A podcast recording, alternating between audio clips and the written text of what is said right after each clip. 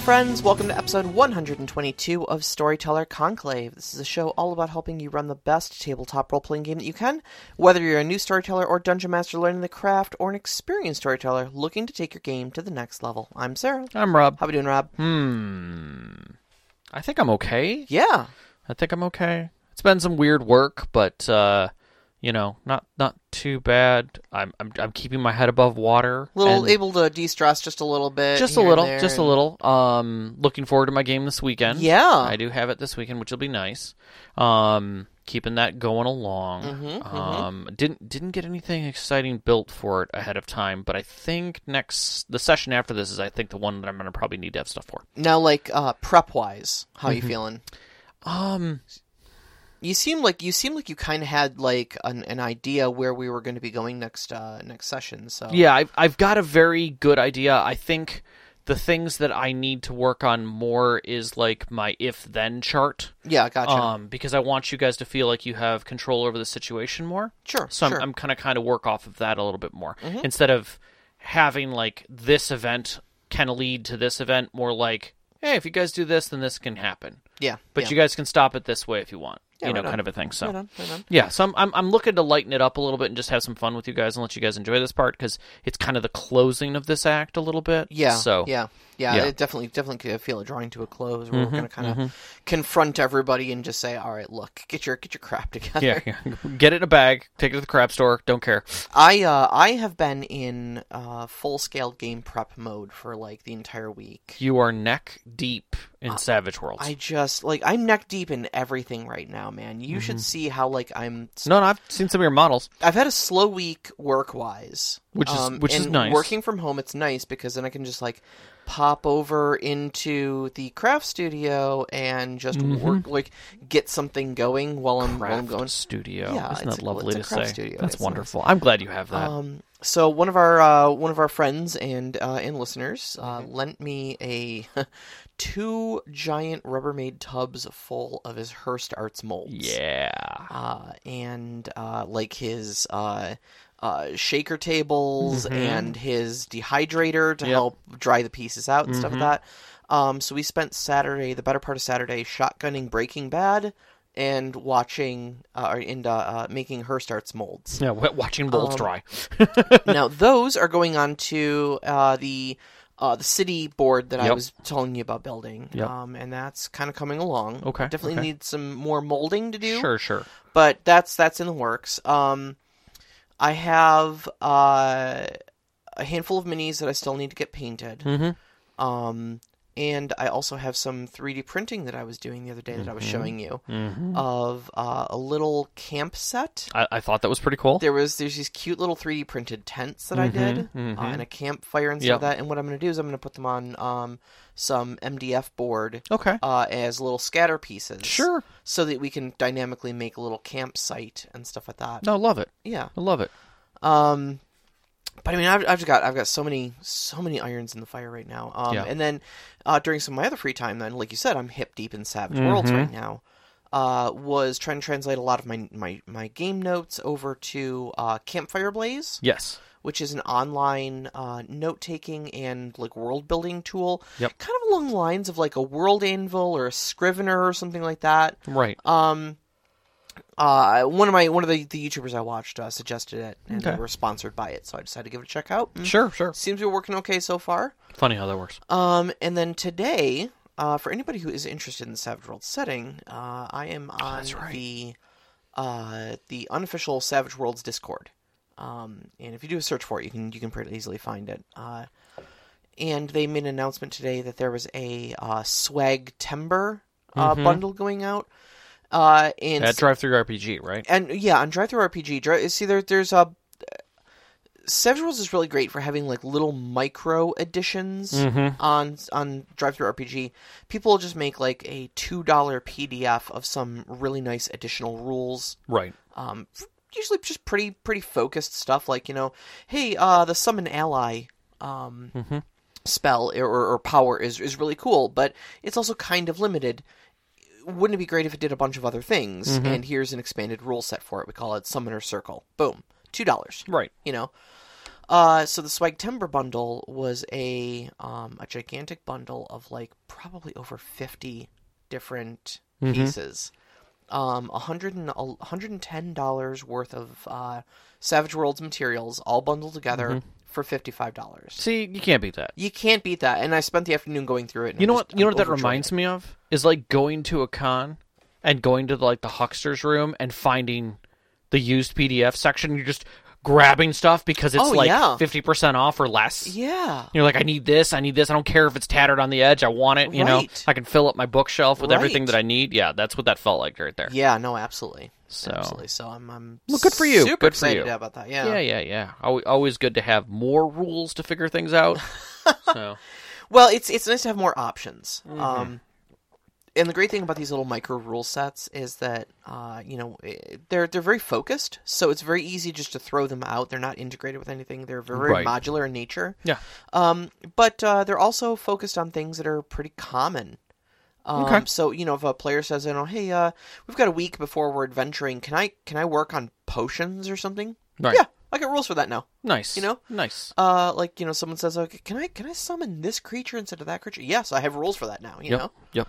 so it's nice just to have those options and just drop them in as needed. Very cool. Very cool. Mm-hmm. Yeah, and I I I like when there are more rules. I remember like the the second edition and 3.5 where you'd have like the extra books like the complete druid or like the was the fighter's guide to something or other was yeah, like there, the there's like 30.5 tome and blood and Yeah. sword and fist or something. like yeah that, and where you stuff, Mm-hmm. had like a bunch of extra stuff and it was cool that you had like individualized books for each one of prestige the classes, yeah yeah. but uh, uh, and that you could use them or not and that was really kind of cool i mean everybody wanted to use them of course mm-hmm. but Uh, then you get a little extensive into that with like s- palladium kind of went nuts with that as well where you'd end up having like world books but also like errata books that were all kinds of extra pieces and Yeah, it was yeah. hard to follow i mean robotech was huge in that Mm-hmm. um and it was you know you, you learn like you know 15 20 pages about southern cross and then you'd have like 40 pages of gear and equipment and like new missile rules and things like that and you're like oh geez okay okay yeah, right, right. so yeah, yeah, it was always interesting to, to see that kind of stuff and, and, and get the excitement of like new stuff out Mm-hmm. of it. So And you know, I, I think that the thing is though, is uh, we haven't even played our first official game of Savage Worlds yet. We literally just did our our uh, session zero last month. Um, my game is coming up on the 18th of this month. Mm-hmm. Yeah. So still got, even got three weeks out. Yeah. From it, two and a Mm-hmm. Uh, so I don't want to oh, like overwhelm everybody Don't. with like, do it. Just hey guys, I, know you just made your characters, but here's 300 more no, options yeah, for you. Yeah, I, I'm literally going to steer clear of those at least for the first couple of sessions. Right, like just right. let, let's figure out the feel of this game where we're at. Yeah, absolutely. So Absolutely. speaking of which, Figuring uh, out the feel figuring out of the a feel of the game. One of the things that we're talking about specifically this week is uh, location and character centric games, um, and what it really means to have the difference between that. There's it's when you're storytelling. Um, you tr- traditionally have one or the other. There are some stories that kind of do hybrids, Yeah. But the first, for the most part, you're you're doing one or the other. Um, And I, I think this is one of those one of those things where, uh, as we were kind of coming up with show topics, it Mm-hmm. was one of those topics where it was like, this is something we do subconsciously very much so. that like talking about it out loud is a little weird, but like, yeah, yeah. So, um, so when we're talking about character or location centric games, we're talking about where the story is anchored, how it's anchored, um, you know, w- how the protagonists will be focusing on the story uh, as it moves, um, and kind of the the general scope of uh, of how the story loops, and that's one of the things that uh, like I get into is like coming back home. What does that really mean? Mm-hmm, Um, and the other thing to it that we kind of discovered as we were talking more about it is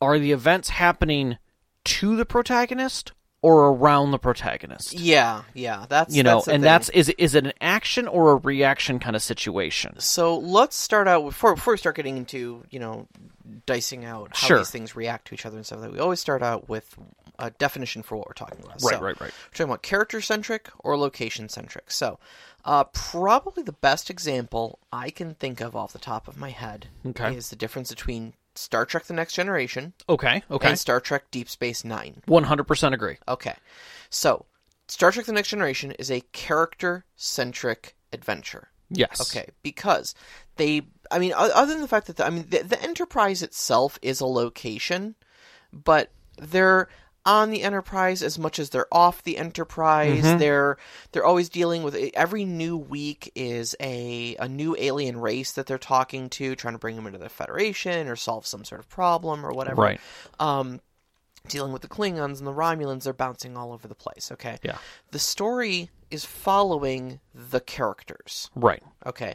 The characters are the ones initiating the actions. The characters are the one going out and getting into the action and stuff like Yep. that. It's not really, in most instances, not coming to the Enterprise. Right. And the Enterprise isn't really, in and of itself, a catalyst for the adventure. Right. On the other hand, I, and I'll, I'll juxtaposition here just a little bit, Mm-hmm. um, and stay within Star Trek. Um, Star Trek uh, Voyager, I think, was more location with the ship because they were traveling, but the ship was always the center point of the travel. I.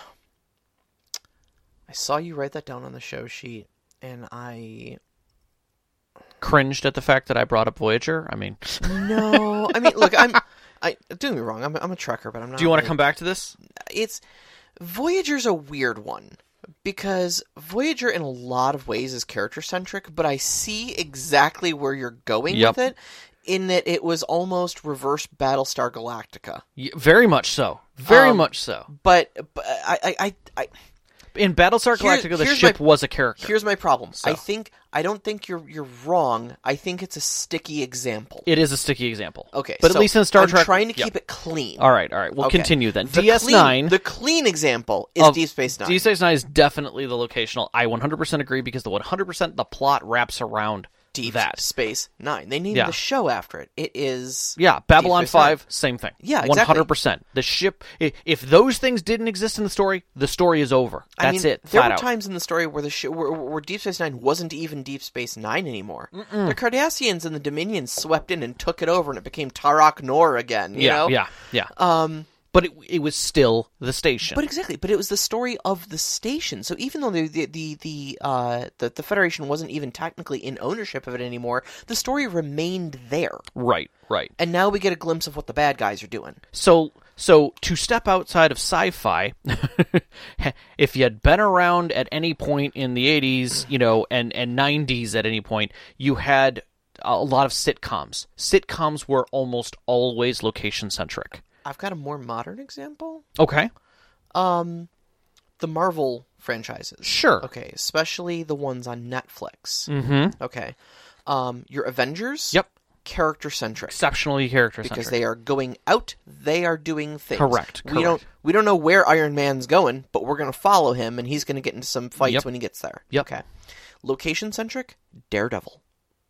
Agreed. It's about the city. It is he's the devil of Hell's Kitchen. Mm-hmm. It's about four city blocks in New York City. Yeah. Um, Batman very much so as well. Yeah, it's It's- a, it's he about is- Gotham City. He is reacting to what's going on He in never Gotham leaves City. Gotham Yep. City. Yep. Agreed. I 100% agree. now Superman's more character centric. Yeah. because I mean, sure, it takes place in Metropolis, but like not everything happens in Metropolis, and he'll fly around all over the world because he's Yeah. everything. I don't Correct. know, he's a Mary Sue, Yeah, no, no, one hundred percent agree with you on that. but But I mean, you got shows like Saved by the Bell. sure, Uh-huh. You saw the school. Did, did you go to their houses ever? No. Did you? occa- occasionally, but it was a very rare thing. It was a scene. It was not a house. Like on the other hand, Full House.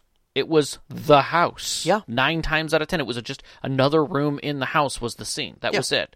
exactly. I mean, Golden Girls. Y- Most people who saw the Golden Girls could map out the entire place that they had visually in their mind and sketch the whole thing out because that's the whole show. yeah, You know, Love Boat. It was on the boat. it's on the boat. It was on the the boat. The boat is the location. yeah. You know, All right, so hopefully that paints a decent enough picture of what we're talking about. Um, so now that we've got we've got those things outlined, Yep, yep. Why why is this a thing? Why are we talking about it? right, right. Um, so each one of these storytelling styles kind of has a uh, a kind of a right way and a wrong way to go about. I don't say maybe right and wrong or bad words, but I like think that's I think it's a poor way of saying it. I would say that it's y- you can easily they lend themselves to a certain style of storytelling and if you that they stick with them, excel at. it works really well. Yes. If you start drifting from one to the other, it can get very very sticky for the people trying to follow. yes. Yes, so I agreed. think that's the, the the the key thing that I came out of this is that once you recognize you're doing one, do one well within that story. Change for your next story. No worries about that. Yeah. Yeah. But if you can recognize what you're doing and you can excel at that one, do it. And to be fair, some games really excel at doing one or the other. oh, I agree. I mean, think, thinking this, uh, these over, um, uh, You're talking about game systems in game general. systems. Yes. Yeah. Okay. Okay. Yes. Uh, game systems. Some some game systems do these exceptionally well. Mm-hmm, Um, so, for instance, uh, we'll start talking about uh, character centric storytelling. I think that's a great place to start. uh, so the it's I would say this is probably the the, the more typical style of storytelling. Um, in that you've got you're cringing. at no, no, me. I'm thinking. My, I'm thinking. Keep going. Keep Okay, Going. okay, okay. I'm gonna I'm gonna switch up when we get to location. He's Keep making going. kitty cat stinky faces. No, no, not at all. My brain just immediately went to hmm. Um, so I, I would say it's more usual for, and, and the reason I say that is because uh, most gaming, just because of market share, is like D and D, that style game. Okay? Sure. And D and D excels at character-driven stories okay, because there's a presupposition um, in the uh, within the rule system, within how the game is structured and the style of play that it encourages um, to. And, and in fact, like if you look at the modules and stuff like that that they sell, like, you know, Lost Minds of Flendov, the Flendfelendevler, I think that was great. um, uh, y- yeah, Princess of the Apocalypse. Mm-hmm. Um, uh, Rhyme of the Frost Maiden. Mm-hmm. Um, all of these are like going out into the world and having adventures. And usually it's go from location to next location Mm-hmm. Yep. to next location Yep. to next location. Um, and you may be following a, s- a- a- a plot, but the story is with the characters, not with the locations you're stop you're stopping at. right, right. Um, and it happens because the characters are dynamic and they either create or seek dynamic situations that they involve themselves in. Agreed, and it, it gives them the freedom to do what they want. Exactly. And that's the thing is, is that I mean, it's freedom in quotes. I always do air quotes around freedom because as a storyteller, y- you're really directing things. Let's be honest. Um, but you you have that ability to just keep right on moving. Yeah, sure. There's there. I mean, if the players want to move, they can transient to the next location, just keep right on going, and your story can follow them. Yeah, and and they'll find some adventure when they get there Yep. Yep. And because, it's because they're the protagonists. but it's about the journey. Mm-hmm. It's about each one of these steps. I mean, you level up by going through these journeys. I would say um, character centric stories too. Oftentimes uh, are those stories where like the world doesn't move outside of their scope of vision. Uh, if you know what I'm saying, like uh, the, the the the story follows the players rather than the world itself doing things that the players are getting involved in. Yes. Yes. Um, and so it's it's almost like the world ceases to exist outside of whatever the players have gotten their noses into this time. Yes. Yes. um, it is. It is. It, it is the quintessential uh, personal RPG. Yeah. Where oh, I need to go take care of X, but I'd really like to go do this quest. I'm going to go do that quest, and while that's going on, this person is literally sitting there doing nothing, Really waiting for you. bothers me in Skyrim because they're like Alduin is going to devour the world. We have to go urgently to defeat these dragons, and I'm like, right, but there's bandits in this mine over here, and I They need some have iron a- ore. Yeah, I'm I'm gonna go do that for like a week and make a new blade, and then I'll be back and it'll be just as critical as it was. Oh, but then I found this other thing, so I'm going to go Yeah. to this other town and I'm going to Yeah. turn that in there. I may get married along the way. right. I'm going to build a house Yeah. by a lake. Yeah, yeah, and uh, and take care of two dragons while I'm at it. You Yeah. know, uh, and become a herald. Oh, and I'm also part of the Sijic Order. Oh, now that I'm back, uh, Right. where, where did we leave off? The Right. world is in peril. That's, That's right. World in peril. Gotcha. Alduin, devour the world. Gotcha. Yep, okay. Yep, Nope. that is We're very caught up. much Let's go. character centric. it is you, you could almost say that character centric centric uh, centric stories tend to have an ego for the characters. Well, they attached to they, them. they do they do. I mean, I, I'm thinking like of your classic dungeon crawl, right? Oh, yeah. Like, what is that dungeon doing unless it's being delved into by the party? nothing. Nothing. It's just sitting there, being filled with treasure and goblins. Yeah, yeah, know? that's her.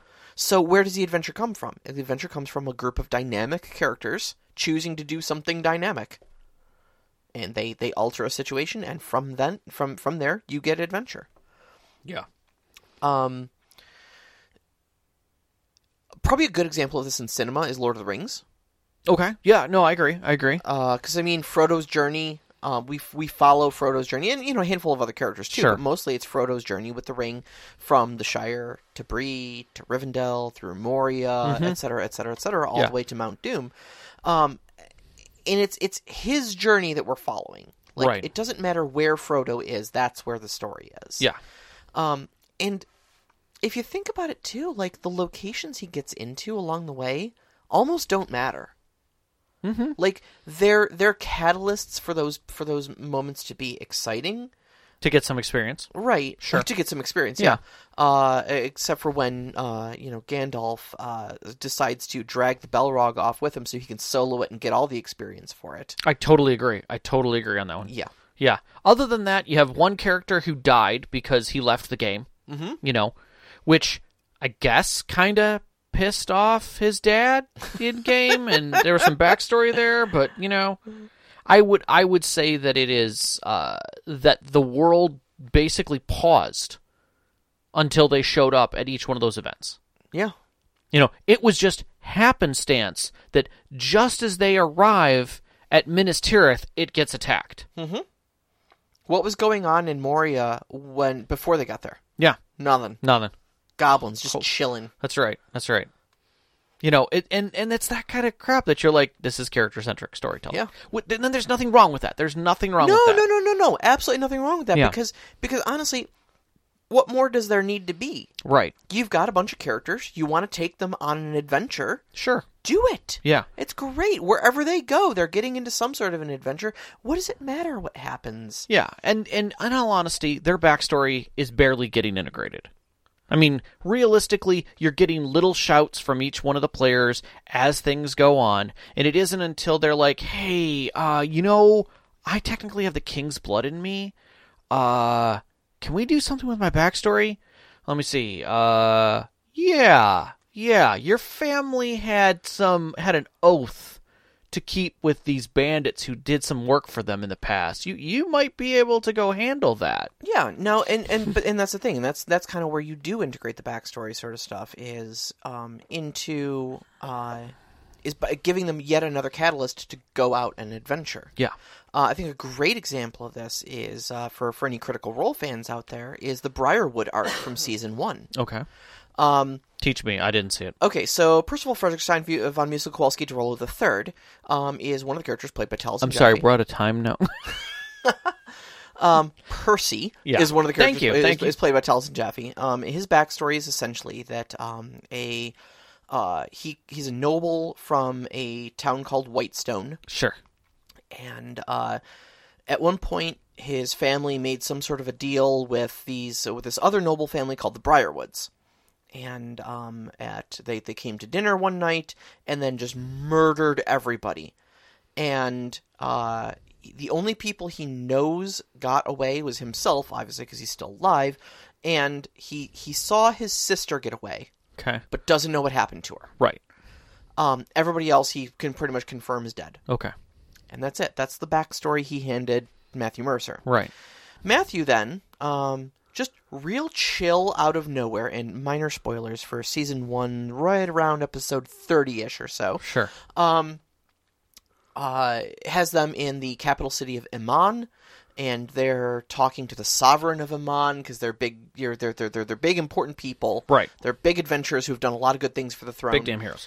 and uh, he says, "Oh yeah, you know we're having some some important people over tonight. This is this noble from here, and this is my advisor, and this is this noble from here, and here's Lord and Lady Briarwood, and and and you just watch Percy just go white, and uh he so you you get this backstory he's like he's like oh yeah they, they kill my entire family and of course enti- the entire party's like what do you you know, How do we take care of start this? problem? cracking their knuckles they're like all right who do you who do you need us to kill starting with them um well they end up going back to whitestone Right. and finding out that uh, Lord Briarwood, again, massive spoilers, sorry, um, is a vampire, Okay.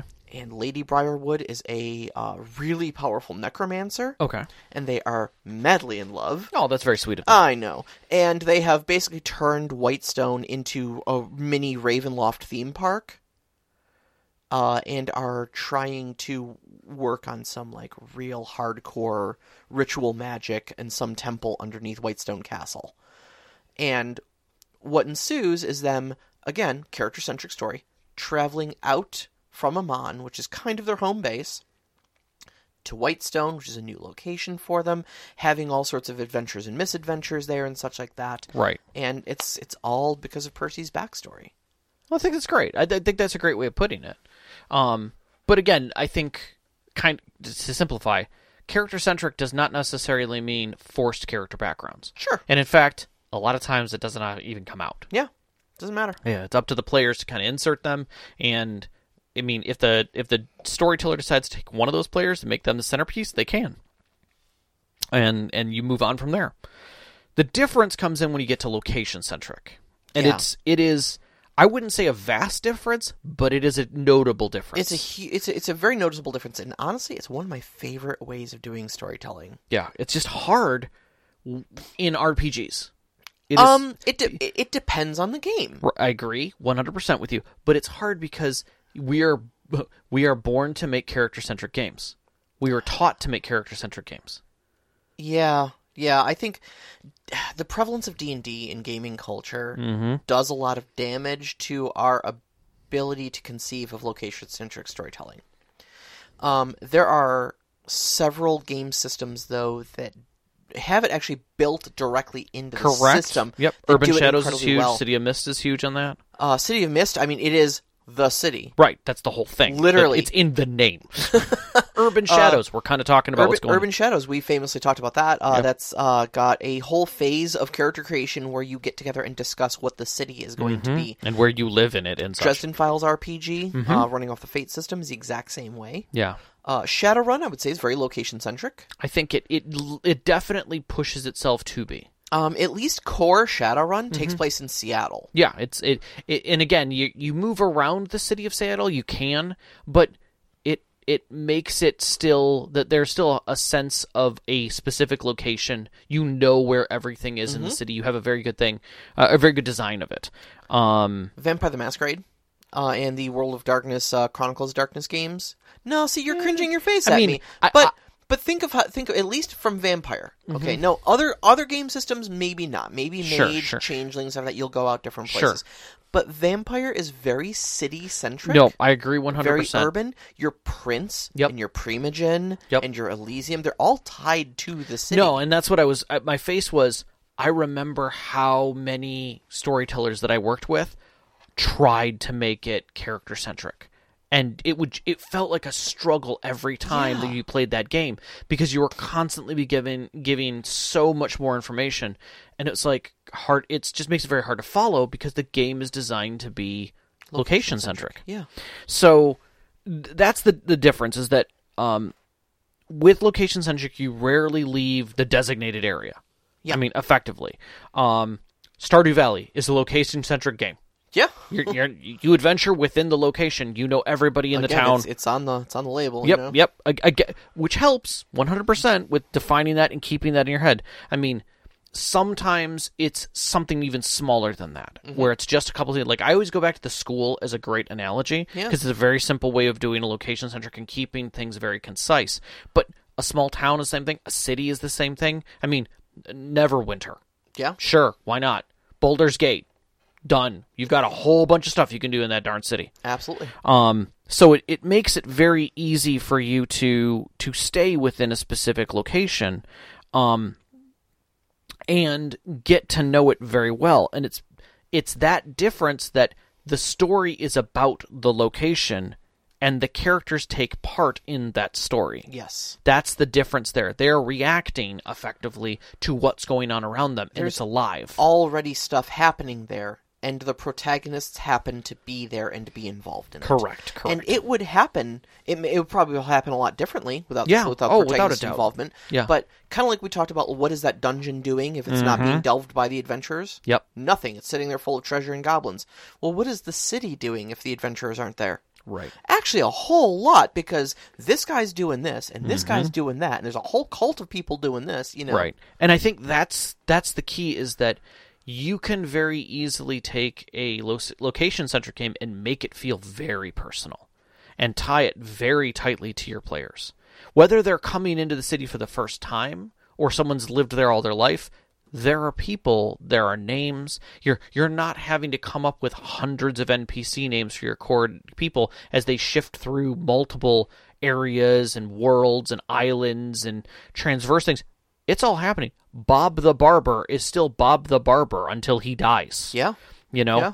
you know and and you you have a blacksmith i mean it it harkens itself back to games like diablo and where you have a central hub that you return to every time you're done with your little questy stuff Yeah, and got your you do little your thing. blacksmith, Yep. and you got your little you got Deckard Cain there. Yep. You've got you know, And it you- changes. You, learn their names. Yeah. you learn their little stories and stuff. Like that even if you never listen to their backstories, you at least know their their their uh you know, you know every time you click on Hrotley, he's going to say greetings.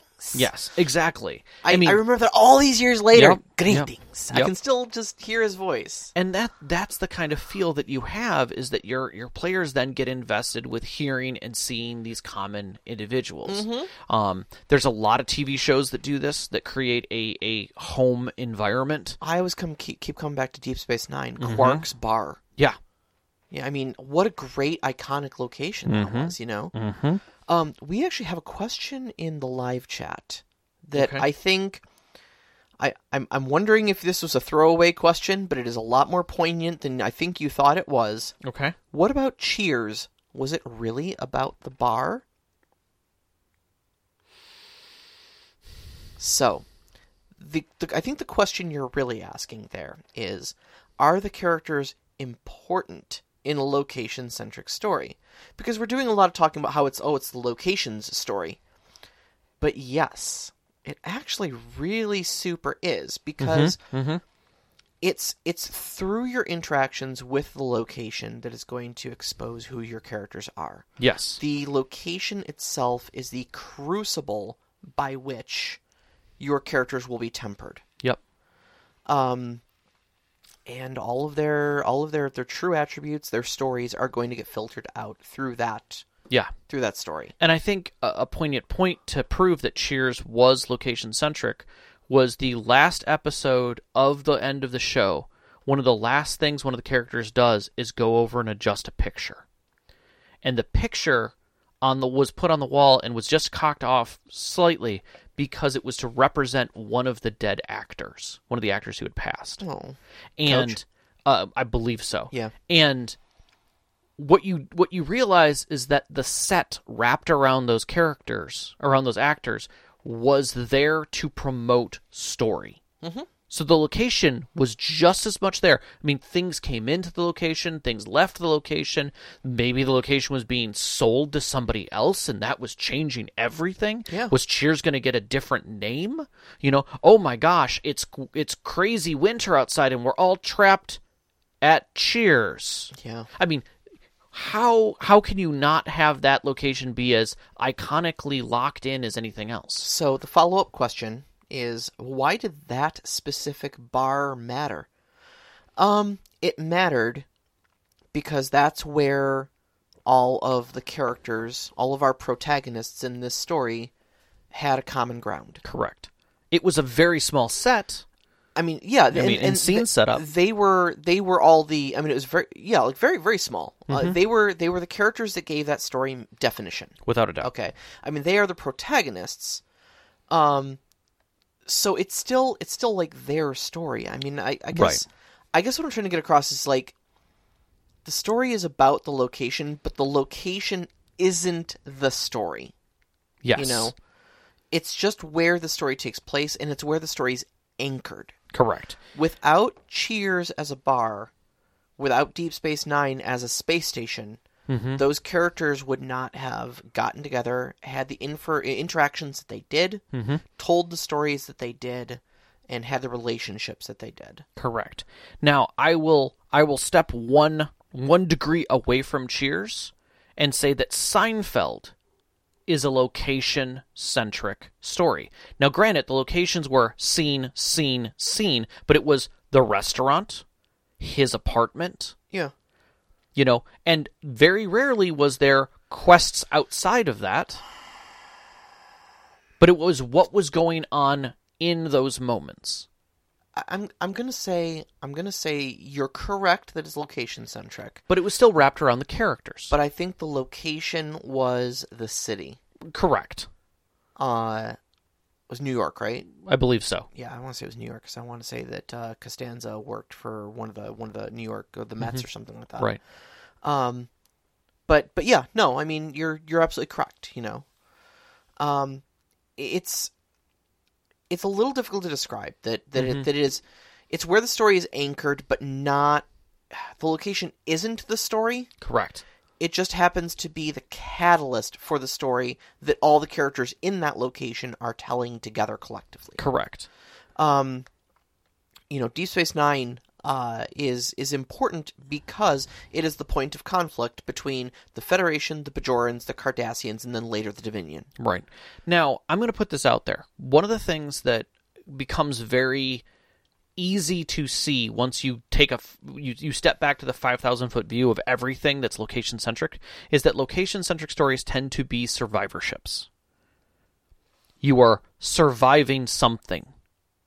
Yeah, It doesn't have to be harsh, but if you find that all of your people are in a location surviving, that in that location, well, I mean, we, we can yeah we can we can back that off. Less less surviving and more just shared common common experience. but it's but if you if you it it, it is a typical trope that comes out of location Sure, centrics. sure. Um is that survivorship aliens is a survivorship Mm-hmm. on a specific location. yeah, absolutely. You know, Uh, um Mm-hmm. first the first the the, the Sulaco was it Sulaco? uh no, uh keep going. Uh, Regardless. the, the Nostromo was the second. one, Correct, was in correct, Aliens, yeah, correct. but but anyways, so yeah, it was. Um, I want to say I think it was the Sulaco. It'll get clarified very momentarily in our, our Um, uh, in the, in the our first idea. one, and then it was LV four twenty six on the Yep. second one. Yep. Um, yeah, very location centric. S- but you'll find that that's a common trope Yeah. for location centric. So if so, if you're if you find a survivor type of th- situation, most likely it's going to be location centric. Yeah. Um. Granted, you have things that aren't location centric. I mean, um, your your Left for Dead kind of situations where there, there there's travel involved, or um, uh, uh, what was the other big video game that just came out? Um, series. Jesus, I'm lost. Um, but any of the zombie series are now becoming more character centric than location centric. Um, Back for Blood. uh, yes, thank you. Yeah. Um, so, uh, but you don't think, but like one of your favorites in Raccoon City, or not Raccoon City, but uh, in Silent Hill, Silent Hill. Yeah. There you go. Again, it's, it's on the tin. But it it fits within that framework. I'm not saying it always is, but that's a good way to identify something that might be location centric, and you can you you usually find that in direction. Yeah, at least at least thinking of Silent Hill. Honestly, most the, the, the first three Silent Hill um, games, I'm actually going to say those are character centric. Uh, I'm I'm actually going to say that they're character centric because it's it's more about the characters and what they're going through and what they bring to the story than anything that's the s- city has going on. It's, True. It, that, ag- again, But again, this is the- Si- that's that Silent thing Hill's about- a sticky. s- Is, but, is a but that's sticky what we're saying is example. that there's Yeah. a drift from both character centric and there's a drift from location centric. Mm-hmm. You can be exceptionally location centric where literally the players are just surviving or or, or are following what and reacting to Right, the plot. right. That is definitely the far extreme edge of that.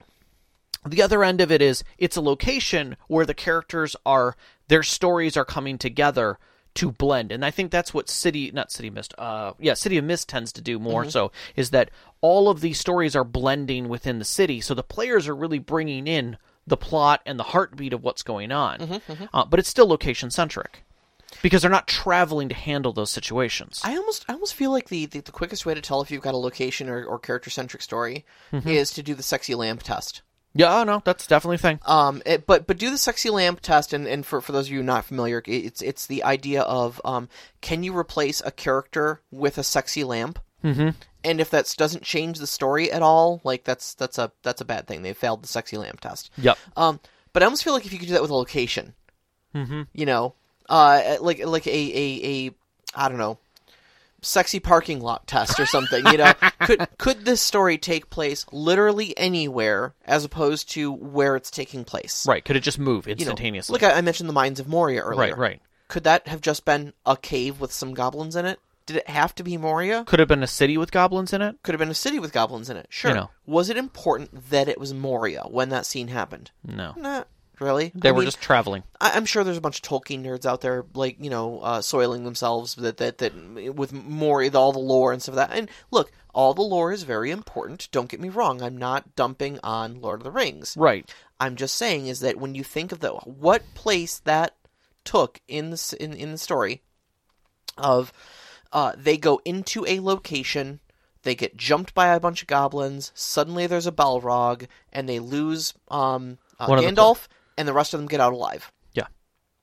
That's the That sounds function like that a takes place in the story is to pretty- remove Gandalf from it and give everybody a good harrowing Right. before they move on with their with their adventure.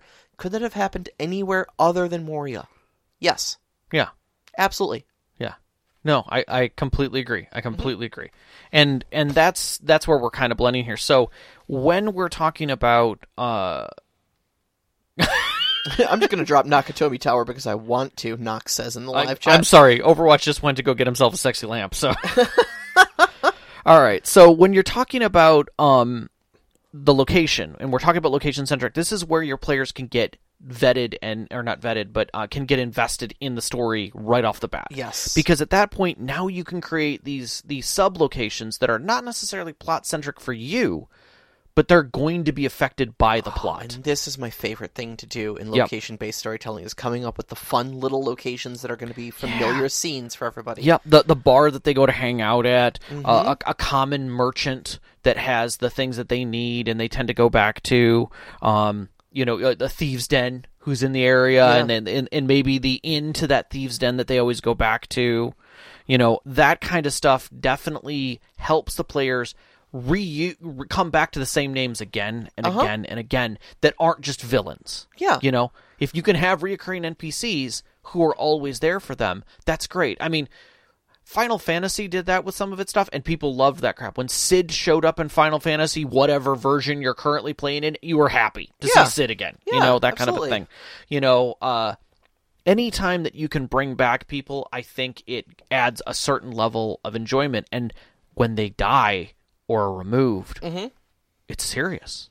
Yeah, It's it's a moment. absolutely. So and I think um, uh, changes to those NPCs because because they those, those NPCs become familiar, they become part of the character's you know home structure. You know that drinking establishment, that common merchant that they always go to for their adventuring supplies. You know, um, all these all these people they they can be great indicators of changes in the story. Mm-hmm. Yep, yep. And so you don't have to emotionally affect your characters if you just emotionally affect your NPCs and they go to visit that NPC. Yep. They're like, "Oh god, what happened?" You know? Yeah. They like, "Hey, hey Bob, we uh we're we're back at your merchant your, apoth- your little apothecary store here. We're going to go out on another adventure. You got any more of those healing potions you always have in stock?" Actually, no. What what do, what do you mean no? Yeah. You always have them in stock. In fact, you said you get more because you know we buy them. Yeah, I know. I did get more. But then there's a war going on out there. So, like, some government agents came in and they bought up all of my stock. They said they needed it for the war supplies. Yep. Yep. I'm I'm fresh out. Yeah.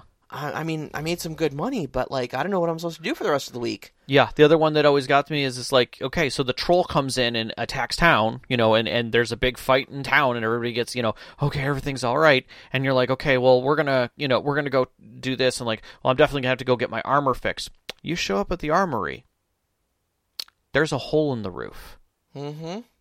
there's stuff piled inside the building, and names start getting dropped. Oh my God, where's Goloff? Where's his daughter Orsi? You know, and Yeah. and now you're concerned. Yeah. You know, now now the players are concerned about uncovering rubble for a few hours to see if they're okay, Mm-hmm. you know?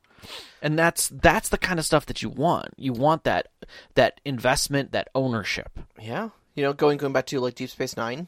Yep. Um, like I said, Quark's bar was probably my favorite location, just simply because you you could always use him as a barometer for what was going. He was all, like like the pulse of Deep Space Nine. Very you much know? so. Very much and so. you know you'd, you'd see him you know and like all this turmoil and the, the federation soldiers are going all over the place because they think they're going to get invaded by by the cardassians and they can't repel their attack they're going to take the station over and there's quark mildly annoyed and unpacking a bunch of crates and they're like quark what are you doing you've got to get out of here you've got to evacuate he's like first off this is my bar i'm not leaving it Right. second off i got to unpack all these bottles of canar because that's what the cardassians drink Right. I've got to take down all this other crap Right. and replace it with what they're going to drink. I'm not. I'm not gonna be able to stock any of this. What is this root beer stuff you guys drink? It's awful, dreadful. Glad to get it out of here. exactly. I'm going to go put it back in the freezer and hope to God it dies. right.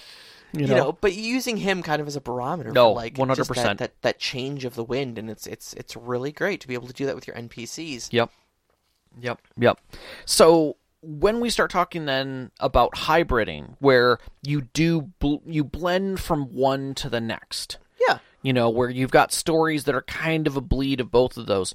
One of the big things you kind of want to build into that is the hub where your adventures return to someplace, even if that hub moves, and that's a common theme in a lot of the Diablo like games, where this is your hub for levels 1 through 10 and this is your hub from 10 to 20 and this is your hub you know or this act is in this hub and this act is in this hub Yeah. and you shift that way but meta wise you, your your players know that they've now moved to a new hub Mm-hmm. and this is the new hub that they're going to be established in and they build up and work on that it's not like they don't have access to the old one Sure. but this is the new base camp if you will But this is where the story is now. Correct. And we're going to go out, we're going to go adventuring, but we're always going to come back to the location. So Yep. we've got a spurts of a character centric story Mm-hmm. where we go out into the world, we adventure, we delve dungeons, whatever, Mm-hmm. and then we come back to the hub. Yep. Where the location is. yeah where things have shifted and changed maybe a little Sure. to kind of accommodate what happened And maybe the adventures you go out on are what changes the location.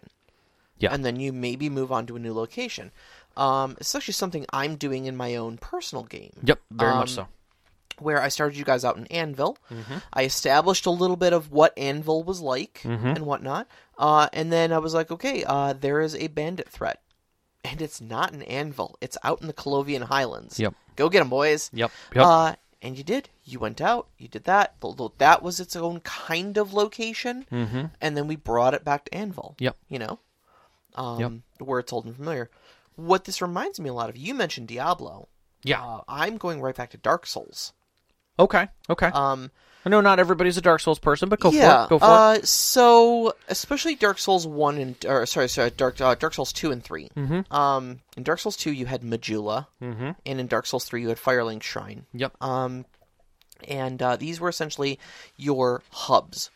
Uh, there was a lot of different places you. Could Mm-hmm. it's where you get- resurrected when you died right No, you resurrected whatever uh, bon- bonfire you- you stayed at last. oh okay last. okay okay Um, and that's kind of the juxtaposition okay um, is that this is where the firekeeper is. Okay. So through the firekeeper, you do all your leveling up. oh okay Okay. So if you're going to increase your stats, sure uh, spend your experience points yep essentially. yep yep Um, if you're going to improve your weapons, Mm-hmm. there's also a merchant there that will sell you some of your basic supplies and stuff like that. okay Um, if you're going to improve your Estus flask, which is your healing potion, basically, sure um, that's uh, where you're going to do that and stuff like that, all back at those hubs. Mm-hmm.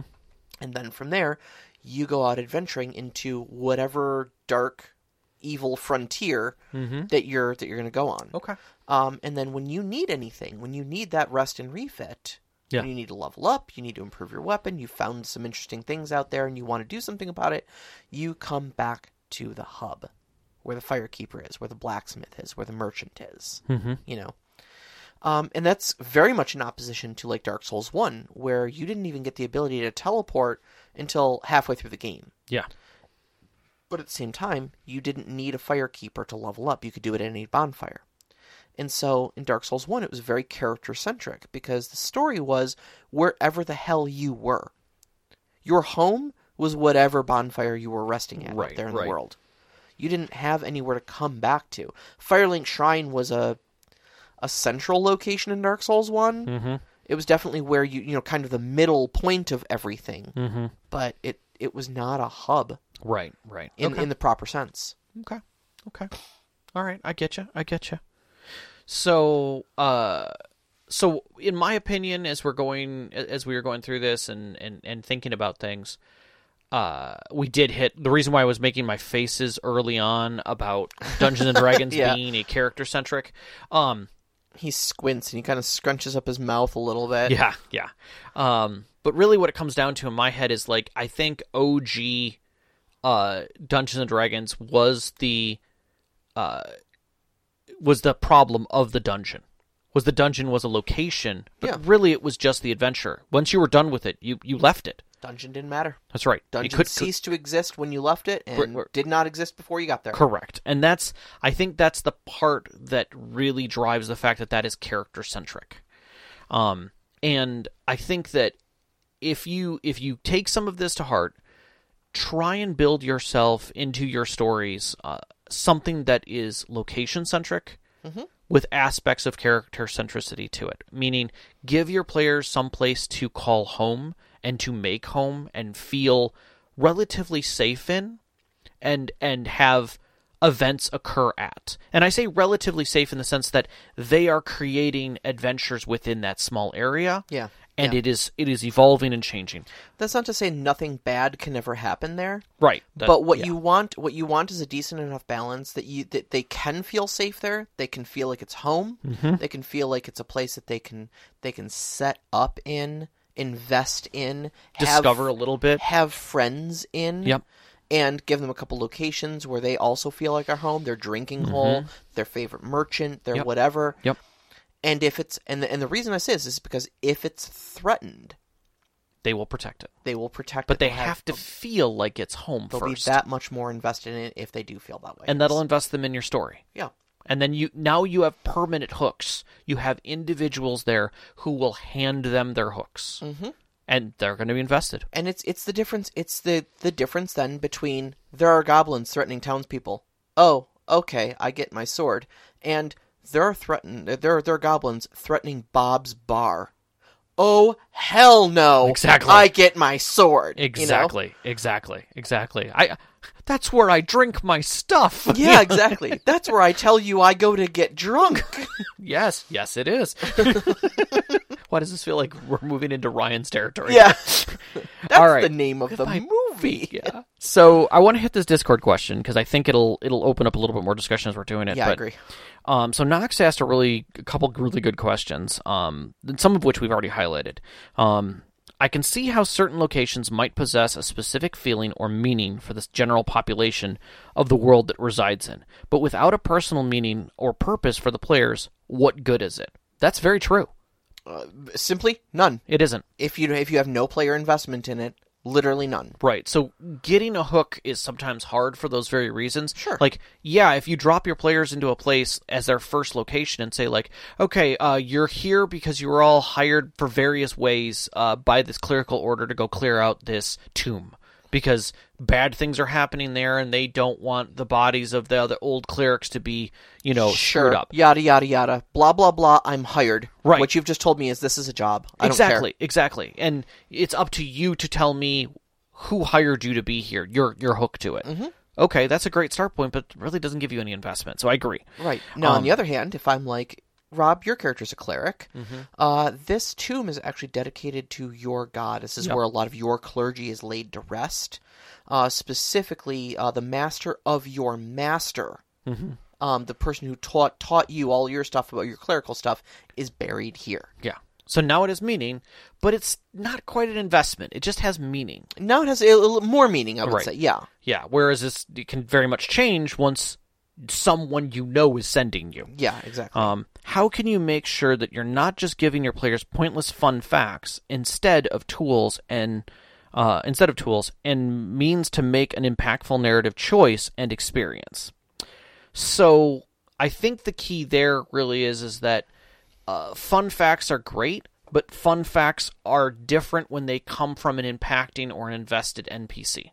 So, for instance, if it's been like three sessions that they've been going to this pub and you know returning to it and the pub guy you know the, the the owner has been really cool to them or kind of been a jerk at times or whatever and then finally like late one night it's a quiet night it's like a wednesday or whatever and they're all in there after their adventure and he he buys them around you know, and they're like, he bought us around. Why did he buy us around? You know, kind of a thing. And comes out and like talks with them about his days and what he used to do. And if he hadn't taken that arrow to the knee, he may have finished that last uh, quest that he was planning on going on. And so he tells them about this cave. So now the players are invested and they're learning about history of what's going on out in the world. Now, this may be a quest that they could take, or it could be just a piece of information about something greater that's happened. They find out he took an arrow to a knee in a war that happened recently, and that's why he ended up settling here. Okay, that's some history, some lore, but they're already invested in this guy. Yeah. So Yeah. they're accepting this information at a different level. I think I and I think that's the key thing is is is that it's it's a relationship you're curating and not just like you're not going to just give investment. Right. You know, I think and I think that's what, really what the po- what the point of this whole thing comes down to. Right. I can't just give a 5-minute synopsis to Rob about a description on something and have him be invested in a thing. Agreed. 5 minutes is information Mm-hmm. five or six game sessions of him going and interacting with this NPC, Yep. him finding out this NPC's backstory, Yep. fi- ask, getting to the point where he's asking about, hey, how's your daughter? She uh, gotten that blacksmith apprenticeship yet? You were saying last Yeah, time. yeah. Oh yeah, she did. Yeah, you know, that's investment. Yeah. Now, when he's no longer the barkeep at the bar, Right. And he's, uh, you know, uh, um, you know, he's Bob the barkeep at the Fo'c'sle, the bar that you always go to, Yep. Mm-hmm. and you always sit in that corner seat. Um, you know, even though it squeaks a little, Yep. that's your seat. The squeaky seat is yours. Yep. You know, Yep. and you once punched a man to get it back. exactly. Okay, Exactly. That's investment. So now when Bob, the bartender at the forecastle, um, comes over to your squeaky bar stool Mm-hmm. and says, Ah, you know, there was this one adventure I never finished. I used to be an adventurer like you. Yeah. And I just, you know, I have fond memories of this of this dungeon that's out there. You're like, Go "R- on. I'm gonna go finish Bob's dungeon crawl. Yeah. Cause it's Bob's, and I'm gonna get him that treasure, and I'm gonna bring it back for Bob. Right. You can't. You have to curate that. Yeah. Likewise, you know, y- it comes back. Oh, did your did your daughter get that uh, you know that apprenticeship? And is she? Oh yeah, she went to she went to the Mage Academy. She's doing great. Six adventures later. Hey guys, yeah. Can I ask a favor? I suppose. Like we've been doing all you've been pouring drinks for us for the last you know two months. I haven't heard from my daughter in a few weeks. She usually sends a letter like and swords are out Exactly. right there Like- right there swords are out spell books are open Like, do, do you want us to just like g- send us a spell to her? Well, she's not allowed to get those Yeah. at our school. Like they have a strict rules on them, and I don't want her to get kicked out for like getting message spells in. You know, C- could you go up and take a look? Because I got to run the bar. Yeah. you know, kind of thing. Or he just says, "Can you guys run the bar for me for a couple of nights?" Well, okay. no no no you run the bar we are the adventurers we will break legs exactly. So, and that's the thing is that you've got that investment, and that's the kind of stuff that you want to have. Yeah. you know, and just as invested as you are against an NP, you know, an NPC villain who's you're chasing across the tundra to try and capture, Mm-hmm. you know, who keeps slipping from your grasp. This going to be it- just it's a as different invested, thing. invest in these npcs yeah Yeah. So I think that's how you show players how they connect. You're letting them get that connection. yeah yeah you you forge that connection first Yep.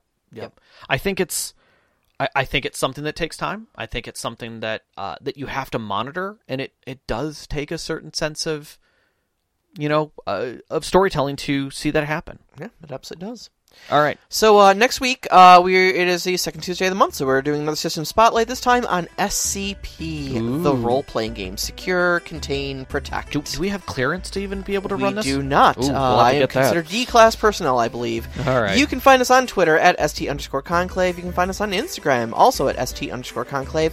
Listen to us live every Wednesday night at 7 p.m. Eastern Time on mixlr.com slash storyteller dash conclave. And join us up on our Discord. Shoot us some questions. questions, join the discussion. You can find that link on our Twitter as well as our website, storytellerconclave.com. We'd like to thank our named Patreon members, especially this week uh, Knox in the Box, Sam, the Arcane Asylum, Spark Emotion Veteran, and Hulavu. We always love the support that you've given us and uh, helped us through everything. Our pre-show music, if you were listening to it before the show, is by Arcane Anthems. You can find that at patreon.com slash arcane anthems. Our intro music, which is Beyond the Warriors, is by Geefrog. You can find that at geek- geefrog.bandcamp.com or on Google Music. And our outro music, which you're hearing right now, is Only Our Footprints in the Sand by Midair Machine. You can find that at freemusicarchive.org. And as always, a big shout out to our families, Vicky and Sean. Thank you so much for standing with us all this time. All of our friends uh, have sat with us at our tables through over the years. Give us these Yes. great stories to share with you and you, every single one of our listeners. Thank you. We love you so much. Good Love night. you. Good night.